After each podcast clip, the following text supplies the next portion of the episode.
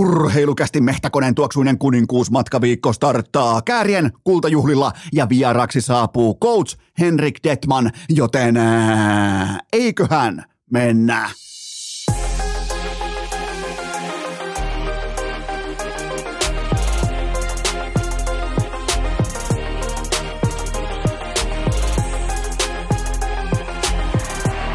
Urheilukästin kevätkausi. Salvoksen pihastudiossa Eno Esko, tuottaja Kope ja Pikku Taavetti. Tervetuloa te kaikki, mitä rakkahimmat kummi kuuntelijat. Jälleen kerran urheilukästin mukaan on maanantai kahdeskymmenesseitsemäs päivä helmikuuta ja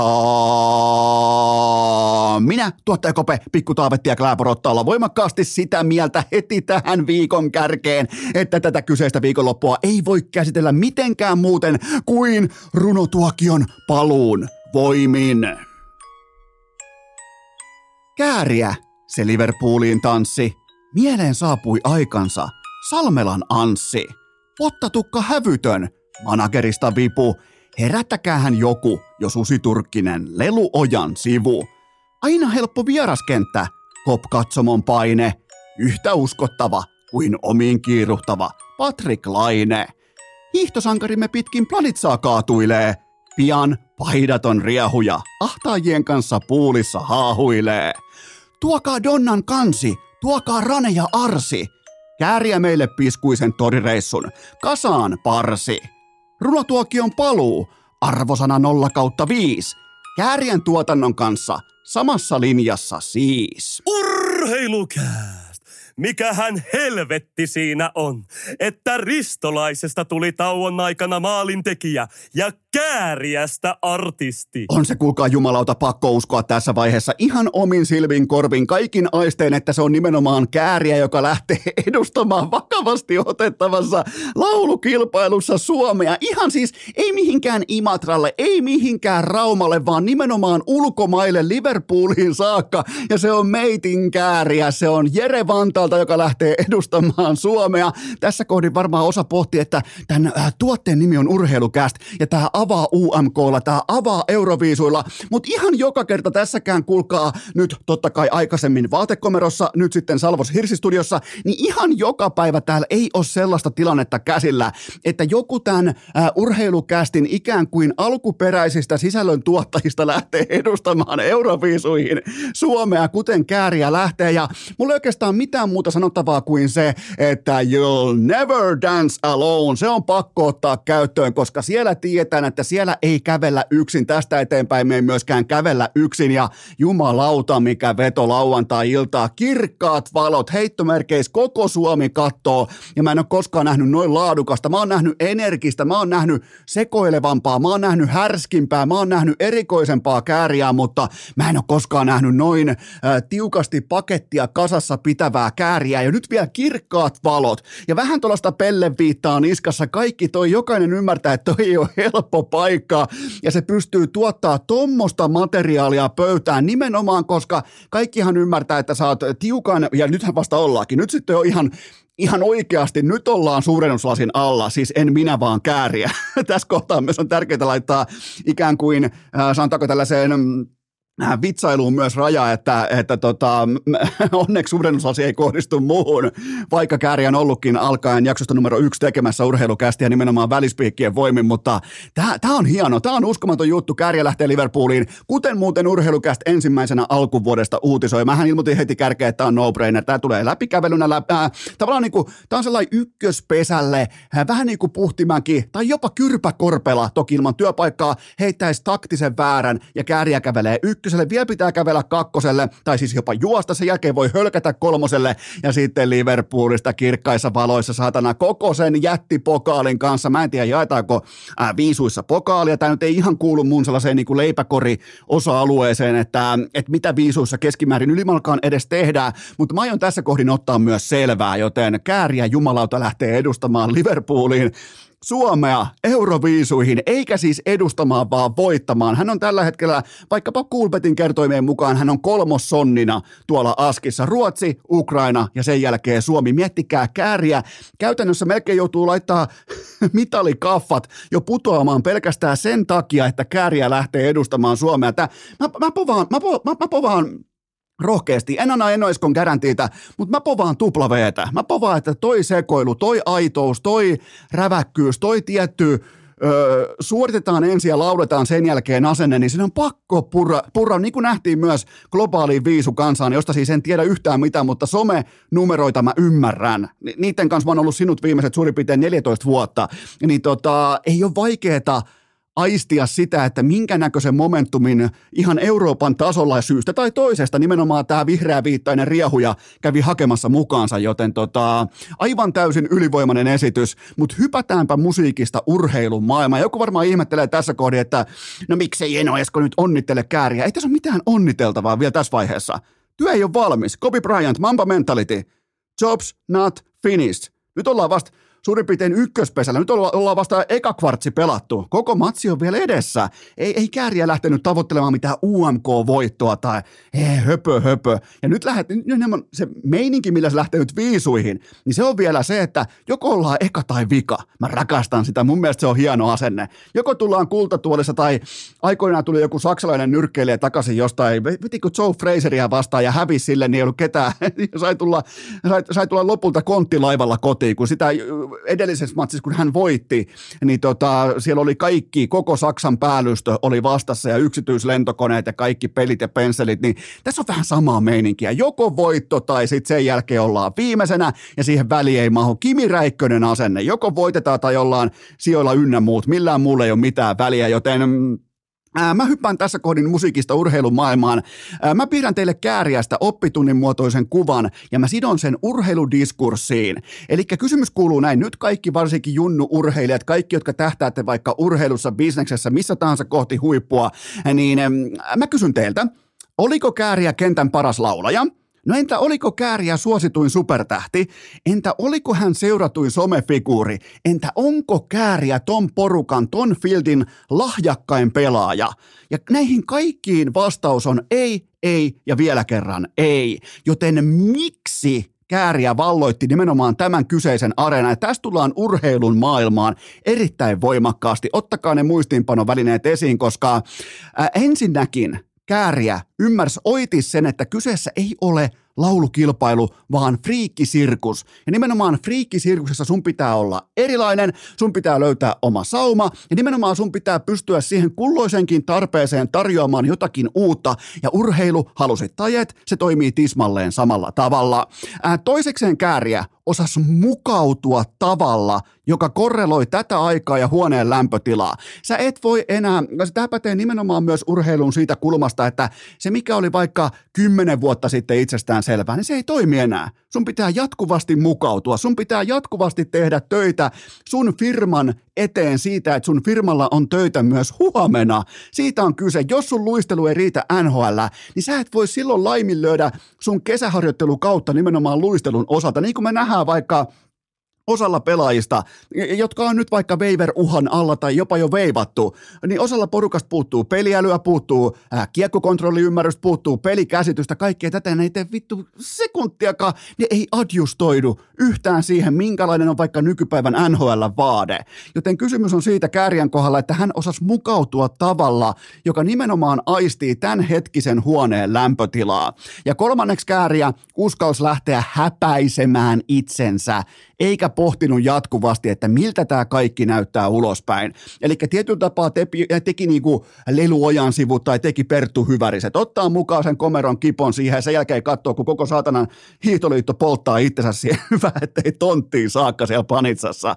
Joten e, tätä se on. Uskaltaa heittäytyä, uskaltaa ja nimenomaan uskalla heittäytyä, uskalla aistia huoneen lämpötilaa, mutta tajua se, että nykypäivän markkinassa on markkina sitten mikä tahansa, sun pitää mukautua, sun pitää olla halukas mukautumaan. Sä et voi, koska silloin kun mä olin vielä junnu-urheilija, niin asioita tehtiin erittäin voimakkaasti sillä asenteella Suomella, läpi suomalaisen urheilukentän, että tehdään näin, koska tämä on toiminut ennenkin. Mä voin nyt teille raportoida, että tämä ei toimi nykypäivän urheilussa. Ja tässä on teille ihan suora, suora oppitunti siitä, että miten tullaan altavastaajasta voittajaksi, vaikka ihan suoraan ei voi vetää yhtäläisyysviivoja musiikista urheiluun, mutta viihdebisnes aina itsessään, se tottelee tiettyä kävely- janaa joka ikinen kerta, joten tästä syystä Käärijä voitti U M K, se tulee voittamaan myös Eurovisut, ja tästä syystä sinä, rakas pikkuurheilija, sun pitää ymmärtää se, että sun pitää jatkuvasti pystyä tarjoamaan, ja sun pitää uskaltaa heittää itsesi, ei nyt ihan Petu Matikaisena oikeasti alasti, vaan henkisesti alasti, ja häpää, mäkin häpäsen täällä joka saatanan kerta itteni täällä, mulla on täällä komea, kuulkaa, hirsistudio pihalla, missä asuu Kääporotta alla, ja mä häpäsen, mä tuntan, niin mä avaan mikrofonin, mä tiedän sen, että mulle nauretaan. Ja mä oon sen kanssa täysin ok. Mä, mä sain nopeasti ymmärtää sen, että osa kuuntelee ihan vaan sen takia, että niitä vituttaa mun vaikkapa ääni. Ne haluaa nauraa mulle, ne haluaa nauraa mulle vaikka WhatsApp-ryhmissään ja ne haluaa dissata jotain mun segmenttiä tai jotain äänenpainotuksia tai mun ääntä tai imitoida mua, niin antakaa, tu- tuokaa kaikki savu, tuokaa ihan kaikki, mitä teillä on. Me kestetään, minä, tuottaja Kope, Pikkutaivetti ja Kääporotta. Meillä on täällä erittäin, huomatteko, mä oon, mä oon treidannut Kääporotan itselleni tässä kohdassa, koska mä en pärjää sille. Ja jos et sä pysty biittaamaan sitä, niin liity siihen. Joten tota, siitä on kyse. Ja mä toivoisin, että tätä, tätä olisi urheilussa yhä, yhä enemmän, että äh, tietynlainen valmius olla ajattelematta jatkuvasti sitä, että mitähän musta ajatellaan tuolla muualla koko ajan. Mä voin paljastaa teille urheilijat, jos et sä ole tyyppiluokkaa ää, Kimi Räikkönen, Iivo Niskanen, Lauri Markkanen, Patrick Kane, kukaan ei ajattele susta yhtään mitään tuolla muualla. Ei kukaan, ei sekuntiakaan. Joten lopettakaa se yliajattelu, ottakaa Kääriästä mallia. Saatana, siellä tullaan pikku tommosella vantaalaisella eturepulla, tulee vetää yläpelti paljaana jonkun vihreän kostajan vaatetuksessa ja piikki farkuissa ja kaikki tää ja vetää niin kuin koko pankista kaikki kolikot alas kerralla, joten, joten kysykää teiltä, kysykää ihan itseltänne, että onko teillä tällainen peruspaketti kunnossa?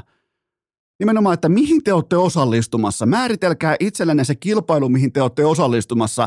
Sen jälkeen olkaa valmiita mukautumaan. Ja kolmanneksi, olkaa valmiita häpäisemään ittenne. Kun te lähdette vaikka sinne N H L:ään, niin onko teillä ihan oikeasti adjustointi kohdallaan nykyään näiden luisteluvaateeseen vaikkapa? Tästä on kyse, kun lähdetään alta vastaajana voittamaan jotakin merkittävää, kuten Käärijä nimenomaan viihdebisneksen saralla juuri nyt teki. Hän oli ihan täys nobody vielä tuossa suurin piirtein kaksi ja puoli kuukautta sitten. Nyt hän lähtee, lähtee edustamaan... lähtee edustamaan Euroviisuihin Suomea, joten va- vaikka tässä kohdin on helppo vaikka viitata kintaalla, että tämä segmentti ei liity mitenkään urheiluun, niin kuunnelkaa tarkalla korvalla, tehkää muistiinpanot, tehkää johtopäätökset ja sen jälkeen mennään taas jutimaisesti eteenpäin. Siitä on kyse, siitä on kyse viihteessä, laulamisessa, taiteessa, kulttuurissa ja halusit tai et, niin kyse on siitä myös urheilussa. Urheilukää! Määrä ennen laatua jo vuodesta kaksituhattakahdeksantoista. Mutta, mutta, mutta tähän kohtaan mä suorastaan vaadin teiltä äärimmäistä tarkkuutta, nimittäin tämä tässä on Upo Uusi Urheilukästin yhteistyökumppani ja se on yhtä kuin E V X Store. Mitä se tekee? Se tekee sähköpyöriä, se tekee sähköpotkulautoja, se tekee sähköskoottereita. Mua osaltaan tietyn tapaa jopa hävettää se, että mä en ole koskaan mainostanut sähköpyöriä, joka on siis briljantti keksintö nimenomaan siitä syystä, että sä voit jättää vaikka auton kotiin, mennä sähköpyörällä, vaikka vähän pidemmänkin matkan duuniin, ei minkäännäköistä ongelmaa, kaikki verovähennyskelpoista, joten miten olisi sähköpyörä, nimittäin Eno Eskolla on teille kaikki tämä miinus kymmenen pinnan alennuksessa ja kaupan päälle vielä kokonaan ilmaiset toimitukset. E V X Store, mulla se lähtee liikkeelle siitä, että se on paikallinen yritys täältä kulkaa Lahesta, se on satapinnaisesti suomalaisomisteinen yhtiö ja ne vahvuudet, paras hinta, laajin valikoima, nopea toimitus,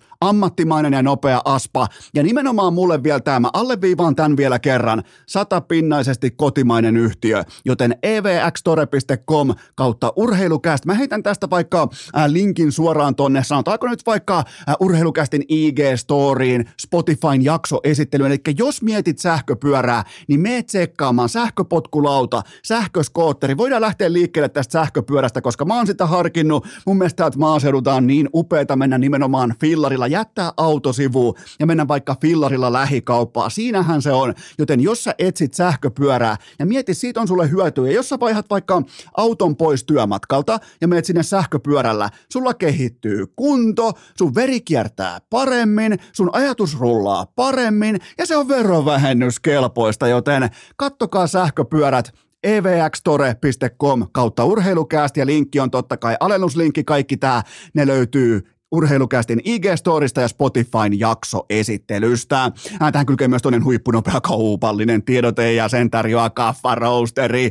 Sitä absoluuttista premiumia. Nyt sitä kahvien mersua kipposee, kun mitalikahviviikko alkaa virallisesti. Nyt on kaatunut aika, se on kuulkaa ohi, alkaa mitalikahviviikko. Ja oikeastaan mikäli tarjontaa on liikaa, niin valitse Gomoron tai Lempeä voima, niin ei varmasti me vihkoon. Siinä on Eino Eskon suositukset.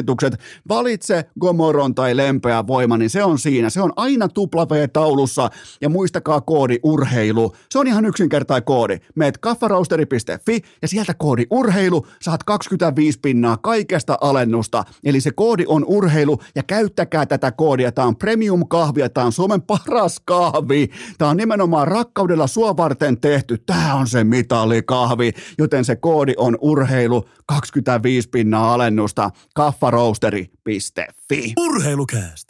Muut lähti reenaamaan. Atte Ohtamaa. Nyt on kuulkaa Eino Eskola vasemmassa, ei missään nimessä oikeassa, vaan nimenomaan vasemmassa pohkeessa. Sen sorttinen tunne, että tämä tilanne tässä vaatii kollektiivisen mielikuvaharjoituksen, jopa joogan, ei kuitenkaan Maria Nurdinin rahajoogaa, vaan ihan perinteinen mielikuvaharjoitus. Meidän pitää heittää itsemme tiettyyn lokaatioon tässä tilanteessa, eli minä, sinä, tuottaja Kope, Pikku Taavetti ja Rotta Klaapo ollaan nyt jättimäisessä hirsirakennuksessa. Siellä on nariseva puula. Lattia, seinällä kaappikello. Kaikilla meillä on yllämme vanhan liiton villapaidat. Yksi meistä merkkaa tussilla printtilehdestä T V-ohjelmia talteen. Taustalla jyllää totta kai kahvikone, suodatin kahvikone. Ja siinä sitten todellakaan ei ole Kaffa Roasteria, vaan jotain niin kuin paikallisen supermarketin halvinta paskaa. Joten kysymys kuuluu, missä me ollaan? Sulla on kaksi sekuntia aikaa vastata.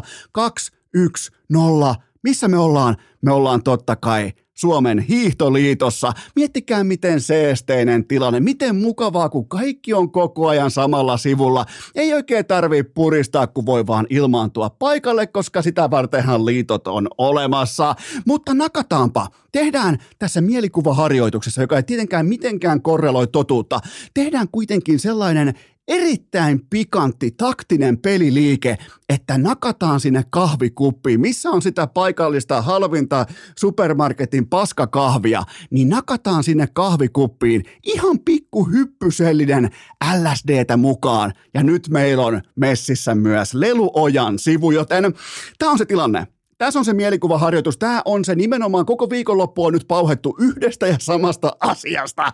Ja se on siitä, että, että meidän niin hyvä sotilas, meidän niin luotettava taistelija Perttu Hyvärinen. Olen tässä, olen sydänvertani myöten vuodattanut sitä, että en olisi koskaan uskonut, että meidän Perttukin irtoaa tällä tavalla mainospoliittisesta linjasta. Voi vittu mitä piiperrystä. Joten kun sinne heittää ihan vähän älästeitä mukaan. Meillä on Lelu Ojansivu messissä, meillä on viihdettä, meillä on tapahtumia, meillä on sellaista mukavaa pikku ympyrää juoksemista ja mä nautin. Siis mulle urheilu on totta kai, se on kaudista, mutta silloin kun urheiluun pystyy yhdistämään myös viihdeaspektin, viihdearvon ja osa sen tekee tässä kaudessa, niin, niin kuin Perttu Hyvärisen tapauksessa, osa sen te- tekee jopa tahattomasti, kuten vaikka nämä Hiihtoliiton kommentoijat, jotka toteaa, että että Perttukin on ollut meillä niin, niin rintamassa ja linjassa niin monia vuosia, että olen, olen surullinen, että Perttu tällä tavalla irtosi linjaa. Siis mitä helvettiä? Siis miettikää, minkälaisen sirkuksen Ojansivu ja Perttu sai aikaan yhdellä kolmenkymmenen sekunnin haastattelulla, jossa oli siis tämä komerokippo mukana kädessä, kun se ei saa olla. Iivolla on ollut kaiken maailman Red Bullit messissä jo vuositolkulla. Se on varsinkin legendaarisinta aikaa on se, kun Iivo kätki silloin Red Bullin tölkin sinne paperipussiin sisään, kun se ei ollut silloin näkyvillä, se ei ollut silloin saatavilla, kaikki tiesi, että siellä on, se oikeastaan se oli tehokasta, että se on se, nimenomaan kaikki tietää, että siellä on Red Bullin tölkki, mutta kun se ei ollut näkyvillä, niin ei voi myöskään rikkonut mitään klausuulia, joten tota, ja tämä on, siis miettikää millä tempauksella, millä vipuvarrella, millä äh, taktiikalla Ojansivu ja Perttu varasti ja Komero varasti koko M M-hiihdot itselleen koko viikonlopun ajaksi. Joten, ja miettikääpä nimenomaan tältä kantilta. Kevät kaksituhattakaksikymmentäkaksi. Härski Hartikainen oman rasvakeittimensä äärellä. Hän esittelee toisilleen Perttu Hyvärisen ja Lelu Ojansivun. Ja vuotta myöhemmin, vajaata vuotta myöhemmin, Ylen isokenkäisimmät pomot joutuu kieli keskellä suuta selittämään, että minkä takia Komeron kippo oli blur- äh, blurrattu pois urheiluruudusta. Kun me, muistakaa se, kun me vaaditaan pelikentälle persoonia, niin ei sitten mennä someen pahoittamaan mieltämme, kun sinne tulee niitä persoonia, kuten vaikka Lelu Ojansivu. Tämä on, tämä on mulle, tämä, mulle tämä kaikki jotenkin niin hauskaa. Tämä on ollut, tämä on ollut varmaan hauskin hiihtoviikon loppu sitten. Vaikea kyllä sanoa, että varsinkaan kun kukaan ei satana tällä hetkellä pysy pystyssä. Ja ne on, mikä pysyy pystyssä, on tämä story. Ja molemmat iltapäivälehdet täynnä, molemmat rummuttaa. Tällä hetkellä ihmisiä jännittää, että mitä tapahtuu seuraavassa haastattelussa. Ei tietenkään tapahdu mitään. Se on tehotonta, se on typerää. Se on silloin jo reiden raavinnan puolelle menee. Silloinhan sitä ei pidä ottaa enää mukaan, koska tämä on nyt kolmen, tunnin, äh, kolmen tuhannen euron hintalapulla saavutettu varmaan sadan tuhannen euron näkyvyys. Ja tämäkin hetki on osa sitä, joten tota, näin, näin toimii business, näin toimii markkinointi, näin toimii älykkäät aivot. Ja nimenomaan kun mä, vielä, mä voin aistia sen järkytyksen hiihtoliitossa, kun siellä on se nariseva puulattia ja seinällä kaappikello ja ollaan tehty asioita ennenkin, niin kuin ollaan tehty tähänkin asti ja ollaan tehty ja vittu koko ajan kaikki on ja, ja villapaita ojennuksessa. Sitten sinne tulee se Lelu Ojansivu Susiturkissa ja laittaa, laittaa Komeron kipon mukaan Perttu haastatteluun ja Ja, ja koko saatanan hiihtoliitto melkein, hyvä ettei pala seisovilta rakenteilta suoraan maantasalle asti. Yhden Komeron kipon takia samaan aikaan, kun yksikään hiihtäjistä ei pysy itse ladulla pystyssä, joten erittäin mielenkiintoinen narratiivi tähän viikonloppuun. Ja näin toimii urheilumarkkinointi ja ää, mä en tuu nyt ilmoittamaan, että onko se oikein vai väärin, mä vaan kerron, miten se toimii. Se toimii tällä tavalla. Näin otetaan pois se huomioarvo sieltä ja sitten kaikki tämä Ylen selittely, että meillä ei ole, tuote, meillä ei ole tuotesijoittelua. Mit, mitä vittua ne jauhaa? Meillä ei ole tuotesijoittelua, me ei mainosteta mitään tuotteita. Siis, se ihan, siis Jose Palonen sanoi sen ihan vakavissa, että siellä, siellä ei ole mitään tuotesijoittelua. Siellä pitäisi heittää juontajista puolet ulos välittömästi, ihan suoraan kysymättä mitään. Tietyt, tietyt vaatebrändit junttaa niille kamaa postiluukun täyteen kerran viikossa. Ihan vaan toivoakseen, että ne käyttäisi tiettyjä logoja, tiettyjä vaatteita tietyissä lähetyksissä. Ja sitten vielä tulee Ylen isokenkäisimmät pomot tulee selittelemään, että meillä ei ole tuotesijoittelua. Luuleeko, luuleeko nyt joku jumalauta, että siellä valitaan tietyn merkkisiä vaatteita vaikka Yle X:n iltapäivää? Että sinne valitaan niitä ihan, ihan sattumalta tai sinne valitaan niitä ihan... Öö, hyvää hyvyyttään tai vastaavaa. Onks, onko Yle oikeasti näin saatanan pihalla siitä, kuinka paljon heidän keskeisimmät tähtijuontajansa mainostaa eri tuotekategorioita ihan miten ne itse haluaa? Ja jos tähän tarvittiin Perttu Hyvärisen komerokippo, niin on ihan mukavaa jopa sekin, että Ylen tällainen niin kuin harmaahapsinen päällystö pääsee mukaan nykyaikaan. Nehän siis, Ylehän on myynyt juontajien osaltaan persettä jo pitkää vaatefirmoille kaikille. Se on siis jatkuvaa piilo- ja sissimarkkinointia. Ja Yle tulee ilmoittamaan, että meillä, meillä on tiukka integriteetti sen tiimoilta, että meillä ei sitten siis joka, siis, älkää nyt vittu tulko lässyttämään. Se on jokainen vaate, missä on tietyt logot. Ne on siellä ihan syystä. Joka ikinen kerta, muistakaa se. Jos ei siellä ole jättimäisen brändin, kuten vaikka Niken tai Adidaksen logo, niin se on eri asia. Mutta sitten kun siellä alkaa olemaan kotimaisten vaatetuottajien jopa tällaisia niin kuin underground-vaatteita, ja niitä on jatkuvasti, niin Ylen pomot miettii, että noilla on varmaan noi vaatteet ihan vahingossa, että ne valitsee, että kyllä varmaan tulee, niin kuin, ne tulee ihan sattumalta töihin näissä kuteissa. Tämä on jotenkin ollut todella hauskaa pohtia Ylen asemaa tässä kaikessa, ja ne menee blurraamaan vielä ton kipon pois urheiluruudusta, mikä oli muuten Komerolle, Pertulle ja Lelulle se oli lottovoitto. Se blurraaminen oli se lottovoitto, että siihen asti vielä ne tietyllä tapaa ne lottopallot vielä pyöri siellä jättimäisessä kulhossa, mutta silloin kun blurrattiin, niin lottovoitto osui kiinni. Se oli seitsemän oikein, joten, joten näin se toimii. Ja muistakaa, kun me vaaditaan persoonia pelikentälle, niin ei sitten mennä pahoittamaan mieltämme, kun sinne tulee persoonia. Enemmän tätä, enemmän susiturkkia, enemmän tällaista niinku gontsohenkistä sekoilua, varsinkin perinteisiä lajeja, kuten vaikka hiihto, mäkihyppy, paini, keihäänheitto. Vain kunnon tämmöisellä persoonajohtoisella perseilyllä nämäkin lajit joskus voi olla jotain. Kuten ollaan nähty vaikka hiihon nousu, niin kyllähän nämä on avannut omaa peliään. Siellä on todella energisiä, siellä on Siellä on Risee, Iivoa. Joku viisi kuusi vuotta sitten eihän Iivo saanut kokonaista lausetta suustaan ulos. Plus, että toimittajia pelotti Iivo niin paljon, että ei uskaltanut edes kysyä siltä mitään. Joten tota, nyt ollaan tässä. Tämä on nykyaikaa. Ota tai jätä. Se on ihan sun oma valinta urheilufanina, mutta tämä tässä on nykyaikaa. Äh, mennäänpä kiinni. Mennään kiinni tämän jälkeen arkielämään. Mä kysyn jälleen kerran sulta, että onko sulla se työkaveri? Löytyykö sulla joku vaikka työkoulukaveri, joku muu vastaava, tällainen puolisemituttu, joka se sattuu olemaan työssään melko hyvä, mutta sydän ja ajatus on jatkuvasti jossain muualla. Se puhuu ehkä sivulauseessa, että perkele, ja mieti tällaisiakin lauseita oikeasti on, että perkele, kun olisi vähän pienempi palkka, niin mä kyllä marssisin täältä ulos, että ei oikein voi nyt jättää tätä vaikka viisituhatta kaksisataa euron palkkaa, että helvetti, kun tässä on tämä bonusohjelma, ja perkele, kun se kvartaali odottaa tuolla, niin nyt ei voi irrota, vaikka mieli tekisi, niin mä uskon, että meiltä kaikilta löytyy tällainen yksi tällainen kaveri, vähintään. Se voi olla vaikka työkaveri tai muuten vaan frendi tai näin poispäin. Ja tämä hahmo puolestaan on totta kai Kasperi Kapanen. Hän ei ole ollut päivääkään huippu-urheilija, ja nyt se perintäkirje kolahti postiluukusta ihan tuvan puolelle sisään saakka. Ja pahinta tässä kaikessa on se, että G M Ron Hextall myönsi vihdoin karmean virheensä Kapasen kanssa, ja tällainen vanhan liiton ex-veskarigooni.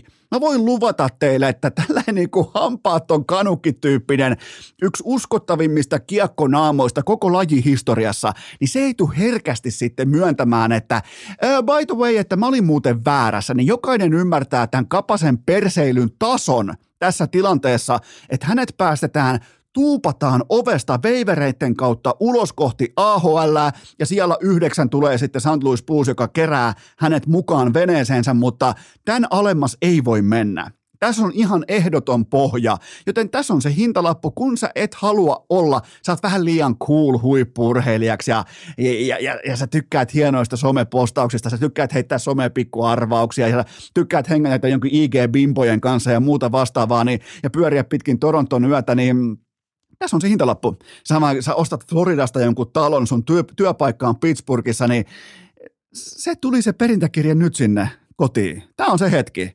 Siellä on jätetty vuokraa maksamatta ihan riittävästi, ja tämä on se perintäkirja, joten Bingmishän veti ensin vihkoon, täysin vihkoon, se löytyy multa myös narulta vuosien takaa.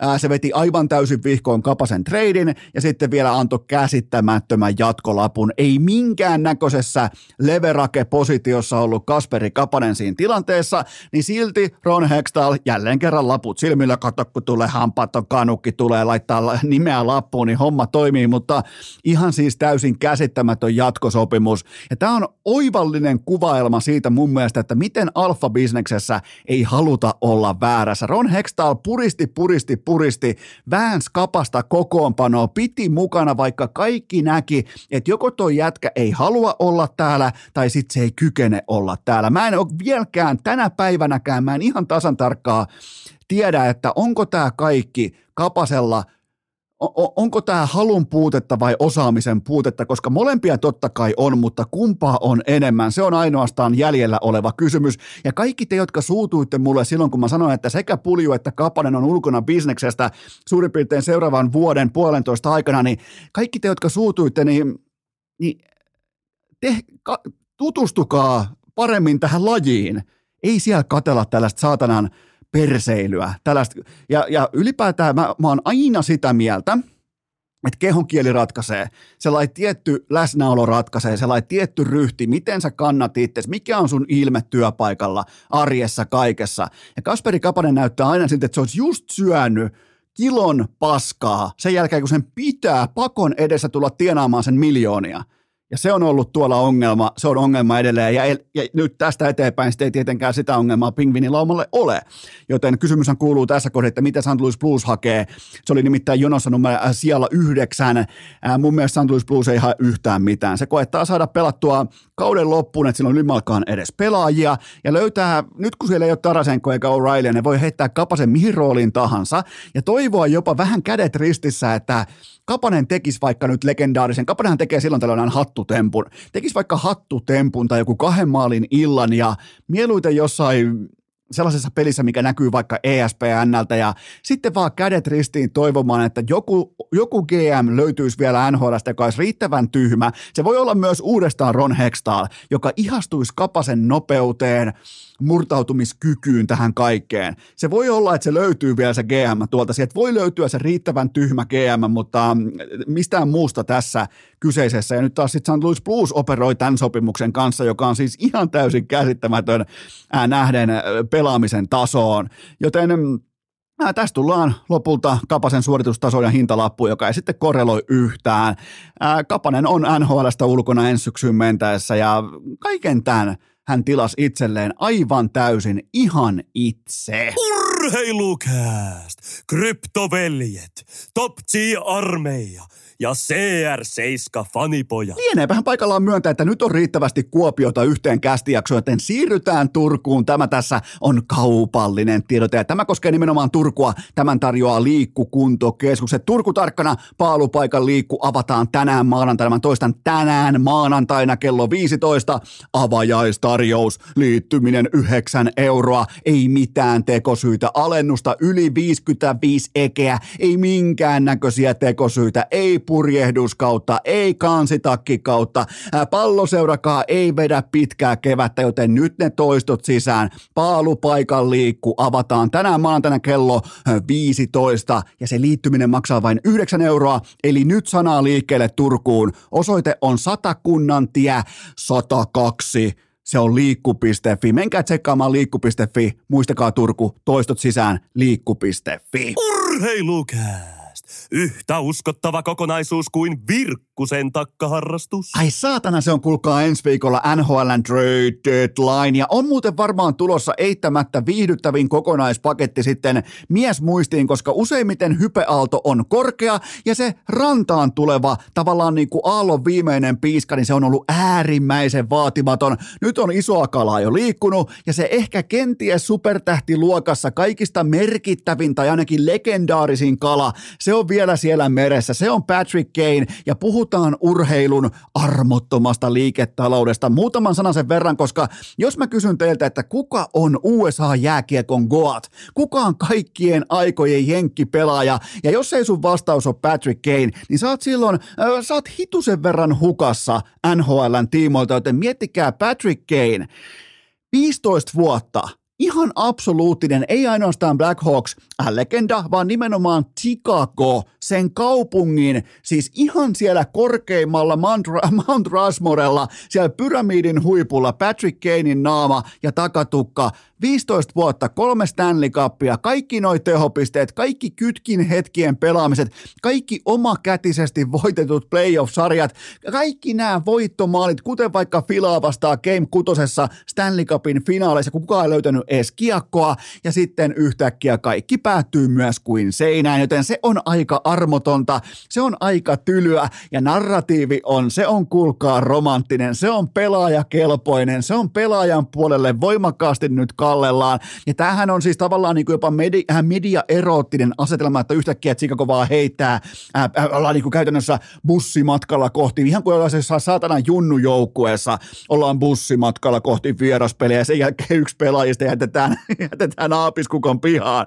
Tässä myytiin meille sellainen tarina. Muistakaa kuitenkin se, että Patrick Kane on siinä positiossa aikoinaan tehnyt sopimusta, että ihan kaikki leverake eli vipuvarsi tällaisessa tilanteessa on hänellä itsellään, vain ja ainoastaan Patrick Kaneillä, ei Chicago Blackhawksilla, joten kun tätä tarinaa nyt myydään siltä kantilta, että Chicago hyi hyi paha organisaatio, miten kunnioitetaan legendaa, niin kyllähän toi legenda itse tuolta tässä tilanteessa on venkoillut itsensä positioon, jossa se on pakko dumpata aapiskukon pihalle, olit sitten kuka tahansa, ja, ja tuossa kaupungissa, missä hän on operoinut tämän viisitoista vuotta nimenomaan Chicagossa, niin siellä ei ole noin niin kuin Uh, urheilun tiimoilta. Ei ole ihan helppoa kiivetä sinne pyramidin huipulle. Siellä on Michael Jordania, siellä on Chicago Bearsin legendaarisen puolustuksen figuureita, siellä on kaikki tätä, siellä on jopa Blackhawks-legendojakin, joten se mihin hän on noussut ja mistä hänet heitetään yhtäkkiä alas, niin se kieli siitä, että kuinka armotonta toi liiketalous tuolla on. Ja kuten oli vaivatonta ennustaa, niin nyt siellä erotaan, tämä avioehtojuristi on jo paikalla ja siellä erotaan todella tulisissa tunneilla. ohjelmissa. Ja tylyin osa tätä koko Patrick Kanein fuck you touria on, se on se elementti, että hän alkoi ihan oikeasti nyt suorittamaan kuin napista painamalla siinä kohdin, koska totta kai varmaan Patrick Kane ja varmaan kaikki meistä olisi toiminut tismalleen samalla tavalla, varsinkin äh, loukkaantumisten toipumisjaksojen jälkeen, muiden jälkeen, että pitää ikään kuin vanhalla C V:llä itsestäänselvyytenä sitä, että kaikki seurat vaahto suussa juoksee mun perässä. Ja nyt kun mä oon pohtinut tätä asiaa yhä enemmän, niin mä olisin varmaan samassa tilanteessa toiminut tismalleen samalla tavalla, että ei oikein tarvitse laittaa minkään näköä, ei tarvitse ottaa lusikkaa edes käteen, joku syöttää mua. Joten silloin kun seurat häviskin tästä Patrick Kane rallista, niin se alkoi ihan ääneen pohtimaan jopa median edessä sitä, että mitä helvettiä täällä tapahtuu, että minkä takia New York Rangers otti Vladimir Tarasenkon vaikkapa, niin, niin se oli se kohta, kun Patrick Kane ja ihan siis absoluuttinen legenda U S A-jääkiekon Goat, se totesi vaan, että okei, selvä homma, katsotaan tämä juttu. Viimeiseen neljään matsiin tätä tehdessä seitsemän maalia ja kolme syöttötäkyä. Siellä on hattutemppu, siellä on kahden maalin iltaa, kaikkea tätä. Eli nyt vivutetaan, nyt kytätään, nyt etsitään sitä oikeaa roolia ja laskeutumisalustaa, jotta tämä fuck you tour vielä finalisoituu Stanley Cupin voittamiseen. Ja muistakaa se, että Chicago Blackhawksilla ei ole mitään sananvaltaa siihen, mihin Patrick Kane, Patrick Kane joko haluaa tai ei halua lähteä johonkin seuraan, joten urheilukästin ennusteet kuuluu seuraavasti. Joko Rangersiin ja Panarinin kanssa sirkus pyörimään tuttuun tapaan, kaikki ne poikkikentän syötöt, se pelin tekeminen, se kaikki, vaikka siellä saattaisi olla pikemminkin maalinteko-ongelmia kuin pelinteko-ongelmia, mutta menköön nyt tämän yhden kerran, jos se painaa, painaa nyt vaikka tollakin frekvenssillä kiekkoa, limppua uuni, eli neljää peliä seitsemän maalia, se riittää ihan hyvin tässä kohdin, joten Rangers ykkösvaihtoehto ja vähän jokerikorttina jopa. Ja vaikka hän ei ole enää G M, että muistatte mulle aina sanoa, että Joe Sakic ei ole G M, hän on mun papereissa aina G M, vaikka nyt on totta kai seuran presidentti tai jotain muuta vastaavaa, tai on niin kuin G M:n esimies, niin miettikää, että Joe Sakic ei ole koskaan pelännyt ottaa isoja shotteja silloin, kun se haistaa veren. Mikko Rantasesta keskushyökkäjä Patrick Kane Colorado. Ding, ding, ding, ding, ding, se on siinä. Koska niitä puuttuu se Nasen Kadri-tyyppinen sentteri, syvyyssentteri, ne olisi McKinnon, Rantanen. Mä väitän sen jälkeen, jos Edmonton stäkkää vaikka McDavid, Draisaitl ykkös, kakkos senttereiksi, niin vihdoinkin Coloradolla on sen rinnalla lännen paras sentterikategoria pelkästään, koska kaikkihan muistaa, se on siis, tää ei ole nyt mitään heittelyä, tää ei ole mitään arvailua, vaan meillä on Me, meillä on todistettua dataa siitä, kuinka saatanan hyvä sentteri Mikko Rantanen on. Yksi lännen parhaista senttereistä, vaikka hän ei edes pelaa keskellä. Joten tässä se sauma on. Tässä nimenomaan Patrick Kane Coloradoon, Mikko Rantasesta keskushyökkääjä, Lehkonen, Rantanen, Kane ja Donnan kansi kutsuu. Se on siinä. Lauletaan yhdessä Mikko Rantanen, Mikko Rantanen. Siis siitähän on kyse. Ei, ei, ei Patrick Kane lähde nyt mihinkään, tiedätkö, mä lähden Flyersiin. Mä lähden vittu Philadelphia Flyersilla. Ei, ei, ei lähde. Se katsoo ihan kylmästi vaan, että missä on paras odottama. Se voi olla, se voi olla Carolinaa, se voi olla, no Toronto ei varmaan enää edes. Nyt, nyt alkaa ihan oikeasti maalla olemaan aika tukossa Torontossa, mutta siellä on, sanotaan, että siellä on viisi joukkuetta, joista tällä, tällä hetkellä pitää pystyä löytämään se Stanley Cupin voittaja. Carolina, Toronto, Tampa Bay, äh, Rangers. Joku unohtunut idästä, se minkä mä tarjosin Ikallekin, jopas pää hakkaa tyhjää, tämä on kiusallista ja häpeällistä. Lännestä Colorado, onko sieltä syytä nostaa ketään muuta mukaan voittamaan Stanley Cupia, joten Dallas, otetaan Dallas sieltä vielä mukaan ja idästä joku nyt unohtui ihan selvästi. Unohtuiko sittenkään? Mä avaan tähän, mä teen poikkeuksen, mä katon tosta nyt ihan erikseen tämän idän teille, koska et ei sieltä, no Boston, hyvä, hyvä Esko, helvetin hyvin meni Bostonin kanssa. Toki mä oon teille sanonut Bostonin, että se on tällä hetkellä ylivoimaisesti, ja niin tekee jopa Veskarikin maaleja. Niin Veskari voittaa vesinoita, Ulmarkki satana voittaa, pommin varmaan vesinä ja tekee vielä maalejakin. Ja teki muuten vielä hienosti. Eli silloin, silloin aletaan olemaan aika niin kuin loppuvastustasolla mailan käsittelyssä, kun otat niin sanotusti väärältä puolelta haltuun ja lauot silleen, että se menee peräpitävän pakin yli se kiekko maaliin. Oli muuten helvetin komea tämä Ulmarkin maali, joka toi hänelle sekä Vesinän että Veskareiden maalipörssin voiton tähän kauteen, joten Boston, Toronto, Tampa Bay, Carolina, Rangers, siitä pitää löytyä mestari nimenomaan idässä ja lännestä sitten Colorado. Mä en välttämättä nosta mitään mukaan ja myös tähän joukkue katraaseen mä rajaan Patrick Kanein. Sen takia mä nyt teen kylmän rajauksen Carolina, Rangers ja Colorado. Siinä on Patrick Kanein osoite oltava. Se ei voi olla mikään muu. Sanokaa mulle, että se ei ole mikään muu. Hyvä. No silloin se ei ole mikään muu, kun me päästiin tästä ikään kuin konsensukseen, joten ää, tästä on kyse. Sä voit olla kuinka goa tahansa ja niin sut vaan dumpataan aapiskukon pihaa, vaikka sulla on kaikki leverakekin. Tää, tää antaa sellaisen tiukan kuvan tästä, että jotkut junnutkin jopa kuvittelee, että ne olisi koskemattomia. Älkää junnut, älkää kuvitelkokaan. Okei, mennään moderni. Mennään tuosta Patrick Kaneista, mennään modernin supertähteyden ja urheilun rajapintaan. Tämä on mielenkiintoinen paikka. Tämä kutkuttaa mua, tämä kiinnostaa mua. Ja oikeastaan kysymyshän kuuluu tässä kohdin näin, että pitäisiköhän YouTube-tähtien loppuun myymät lätkämatsit Suomessa jatkossa laskea mukaan liigan katsoja keskiarvoon, koska perjantaina H C T P S Turussa sai ihan rahtusen verran alle viisituhatta tikettiä liikkeelle, hävisi toki Saipalle, ja lauantaina tubettajatähtien lukema oli yksitoistatuhatta kahdeksansataakaksikymmentä, ja jälleen kerran tästä tätä haukotaan henkeä, että minkä takia tubettajat kykenee tähän, mihin liikaa ei kykene, niin ää, mä tiivistän tämän koko tavallaan pohdinnan yhden lauseen varaan, ja se on se, että liiga ei tiedä, kenelle se myy, myy tuotettaan, kun taas tubetähdet tietää äärimmäisen laadukkaalla tavalla sen, että kuka on ostava asiakas, kenelle myydään ja miten tuote paketoidaan. Nämä on fiksuja, nämä on neroja, nämä on talousneroja, nämä on sisällöntuotannon tiimoilta todella älykkäitä, ja nimenomaan siitä on kyse, kun lähdetään myymään viihdetuotetta. Ei ne myy siellä N H L-tasoista jääkiekko-ottelua, mutta ne voi myy myydä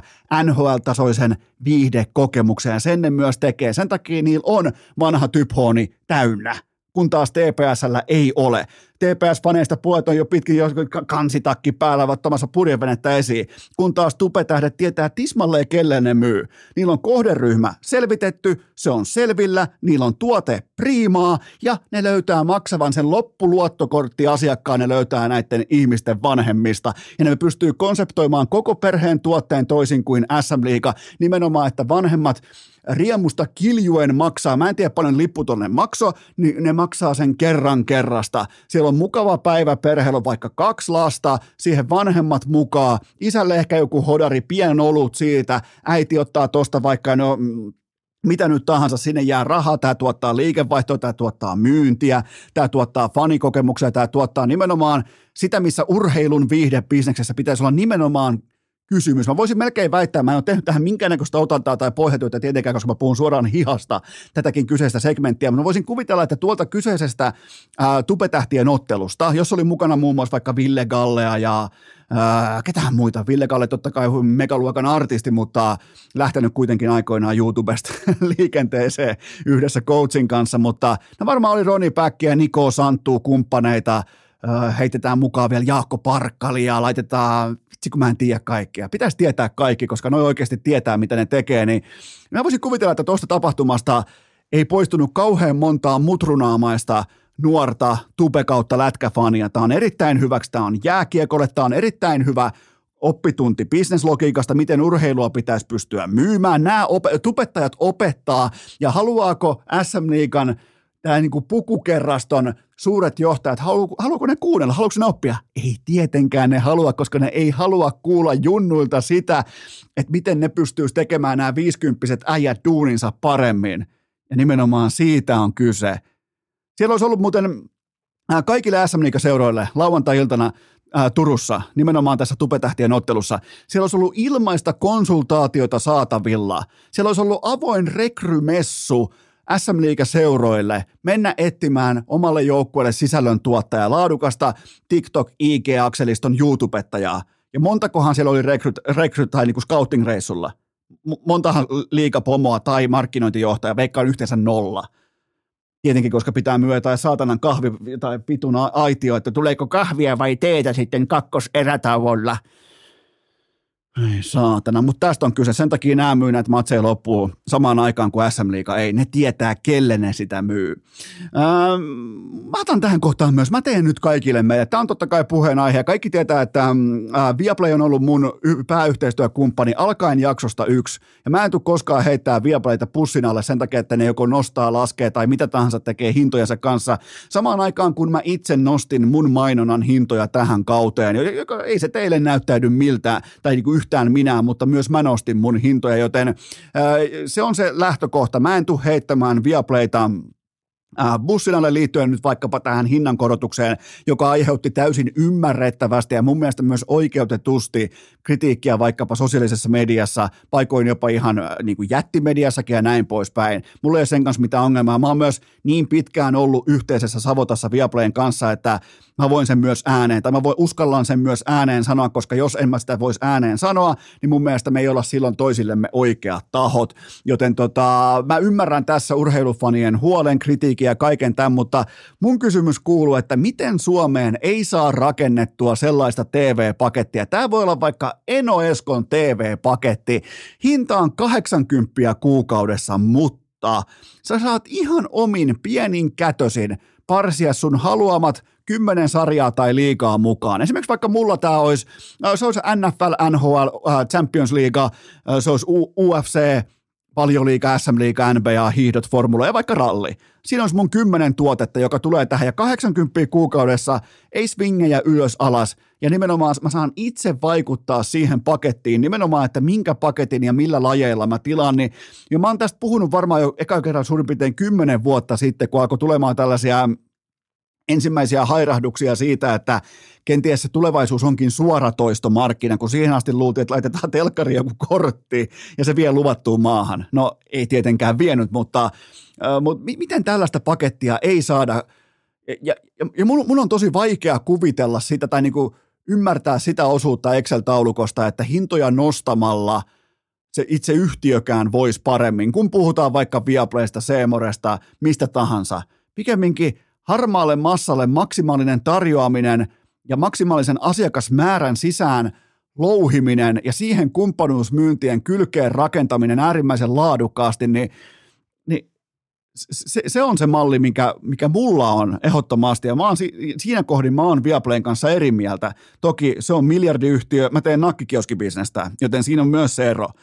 Joten tässä on turha alkaa opettamaan kuitenkaan miljardiluokan pörssiyhtiötä, että miten tehdään bisnestä, mutta, mutta kyllä mä, mä ymmärrän urheilufanien huolen tästä, tästä asiasta ja, ja sitä päivää mä ootan, kun tällainen malli, että tällainen paketti on tarjolla, missä on nimenomaan, siinä on, siinä on, kaik, siinä on kymmenen sarjaa vaikkapa, olkoon se hinta vaikka kahdeksankymmentä kuukaudessa tai satasen kuukaudessa, mutta kunhan se ei ole tällaista saatanan tilkkutäkkiä, joka suunnasta joutuu poimiin jatkuvasti ja se on pakko olla tulevaisuus. On pakko syntyä jonkinnäköinen sateenvarjomalli, mistä asiakas pääsee itse ja tuo sitten sitä isoa kapitaalia pöytään, kuten vaikka kahdeksankymmentä kuukaudessa.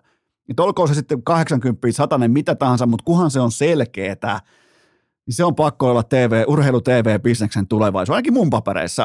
Ähm, loppuun vielä, mä otan lyhyesti kiinni vielä M M-hiihtoihin ja nimenomaan suomalaiskaatuiluihin.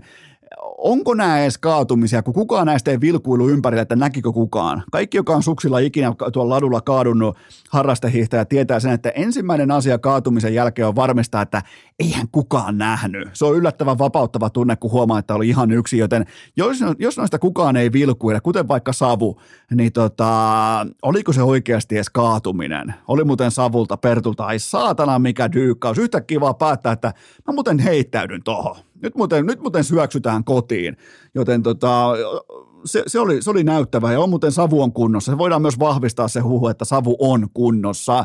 Otetaan Iivosta vielä. Mun luottoluokitus skiathlonin jälkeen on sunnuntaille melko väkevä. Ei todella väkevä, vaan melko väkevä. Ei ihan A A A, mutta se on A A kuitenkin, koska se Pertsä näytti hyvältä.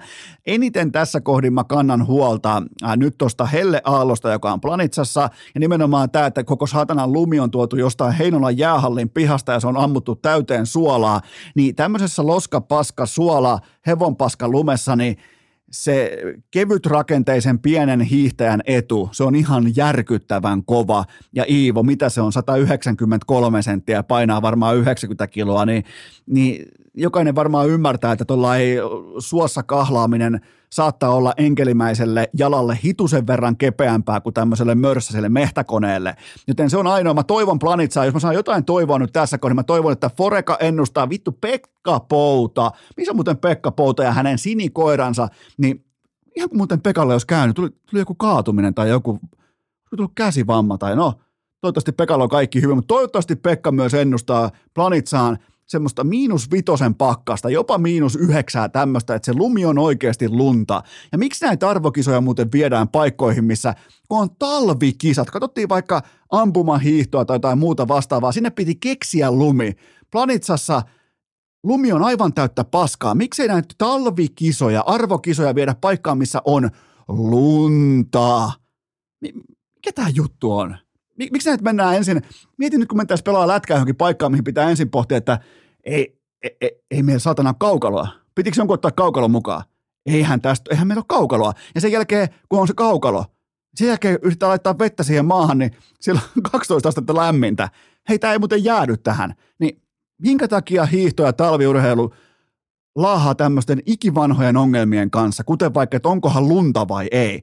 Viiää saatana Kilpisjärvelle kisat. Kyllä on lunta, Bottaksen mökillä majoitus, niin se on siinä. Saatan taas huvita mikä, jos ei tule kultaa sunnuntaina, mutta tähän kohtaan kuitenkin pieni tauko ja sen jälkeen sitten äh, coach Henrik Dettmann. Urheilukääst joka maanantai, keskiviikko ja perjantai, Spotifyssa, SoundCloudissa ja Ikan Puuradiossa. Mutta, mutta, mutta tähän välikköön mun teille huippunopea kaupallinen tiedote, nimittäin coach Dettmannin vierailun tarjoaa teille oranssitotuus, kyllä vain Oshiin oranssitotuus. Hiihtolomalle, nyt varsinkin Keski-Suomi. Etelässä voidaan ottaa jo happea, mutta hiihtoloma Keski-Suomessa, mitä se tarkoittaa? Sitä, että oranssia totuutta mukaan, se on tämän kevään ehdoton M V P, menkää maistamaan. Älkää kuunnelko Eno Eskoa, maistakaa itse. On nimittäin ihan ehdotonta priimaa. Menkää tsekkaamaan oshi piste fi ja sieltä lähikaupasta. Varokaa halpoja kopioita. Koko ajan tulee uusia ja vähän niin kuin sinertäviä halpoja kopioita erilaisiin kaupoihin. Niin varokaa, varmistakaa, että siinä pullon kyljessä lukee Oshi ja etsikää ennen kaikkea sitä oranssia totuutta, koska se vie teidät luvattuun maahan tänä keväänä. Se on tämän kevään ehdoton M V P.